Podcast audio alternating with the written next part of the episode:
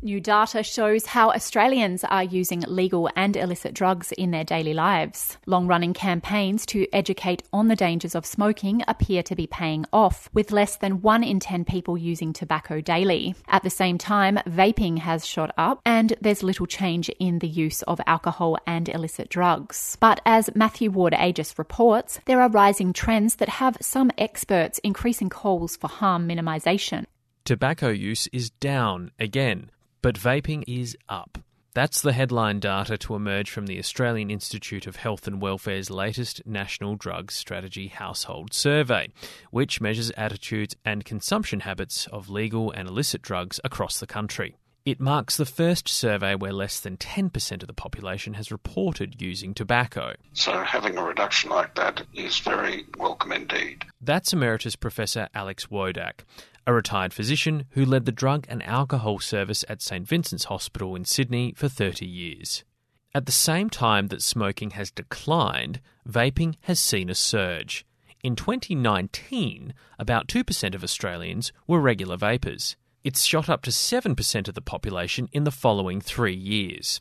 It appears to be a trend that's following the lead of other markets. What we've seen is a very strong pattern all over the world and now reflected also in Australia is that when vaping starts rising rapidly, smoking starts falling rapidly. And this is because the two commodities, smoking and vaping, are economic substitutes. You do one or you do the other. Some people, for a brief period, will do both, but generally people will do one or the other. And so we're seeing smokers switching to vaping in record numbers. Now, this is a terrific thing, wonderful development, because vaping is less than 5% of the risk of smoking. Overall, there have been few changes since the last survey three years ago. Alcohol remains the most commonly used drug. Three quarters of Australians have had a drink in the last year, and about a third still drink to levels that put their health at risk, which is a similar figure to 2019. Illicit drug use is also occurring at similar levels. One in 10 Australians still smoke marijuana, and cocaine is used by about 1 in 20. Dig deeper though, and the data shows subtle changes in drug use across age groups and between the sexes. Alcohol might be the most commonly used drug in Australia, but it's on the decline among younger age groups. Those 18 to 24 year olds are the least likely group to smoke as well but they're also the largest users of e cigarettes and illicit drugs. About half of young people have used illicit drugs in their lifetime. And that's a figure being driven by an increased use of illicit drugs among young women, who are now as likely as men to use marijuana and more likely to use cocaine or any illicit drugs at all.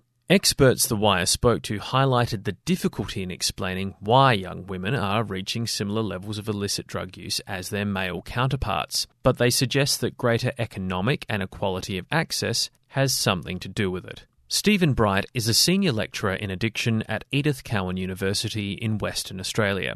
I think it's difficult to explain. Looking at the history of smoking, it, has been a male dominated consumption of tobacco. However, once you hit the 60s, we, we see parity with tobacco smoking among males and females. So it may just be a trend that's sort of moving toward that parity it has to be looked at within the context of alcohol use among young people as well, which continues to be quite low. And we don't really understand what's even going on there, why young people are drinking so much less than ever. And the older cohorts, you know, you're 50, 55, 60 are drinking more than ever and certainly consuming more cannabis than ever before. But just talking about the change in illicit drug use and the increase in use among young females, I think understanding what's going on in that broader picture of substance use, um, looking at, at trends in alcohol is important, helping to understand that too. The report also highlights a growing acceptance for certain drugs and drug policies within the community. The Alcohol and Drug Foundation is a policy group that advocates for harm minimisation measures. Its knowledge manager is Robert Taylor. We have seen some really promising trends in the data. We see continuing increases in support for evidence based policies to minimise harm in the community. The report has been a mixed bag for the Alcohol and Drug Foundation. While it's welcomed signs of public support for measures to promote drug safety, it's worried about data showing an increase in alcohol related violence within the community. Overall, one in five people reported being verbally or physically abused or put in fear by someone under the influence of alcohol. That's about the same number as three years ago, but there's been a rise of those reports among women. 2.4 million reported experiencing harm from someone under the influence of alcohol in the last year. We do unfortunately continue to see unacceptably high levels of alcohol related harm in the community.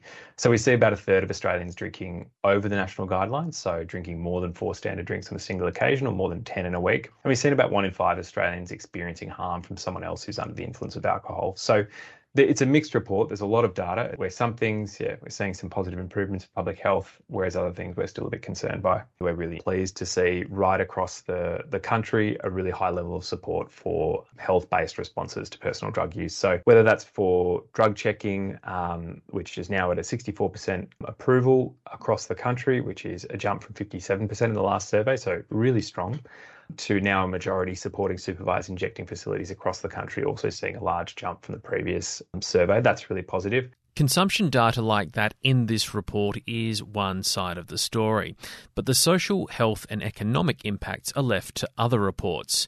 And policy response from the government is expected to follow later this year. Along with the Alcohol and Drug Foundation, Emeritus Professor Alex Wodak would like to see a greater focus on harm minimisation for all illicit drugs and the legal ones as well. Overall, I'm missing a strong national public commitment to harm reduction as the centerpiece of how we deal with these dangerous substances. And that's what I'm missing in this report and others like it. In general, we are moving in the right direction in policy generally, but far too slowly. We really do need to speed up this is a big issue for a lot of families, a lot of individuals, and we don't manage it as well as we should be managing it. Emeritus Professor Alex Wodak ending that report from Matthew Ward Agius.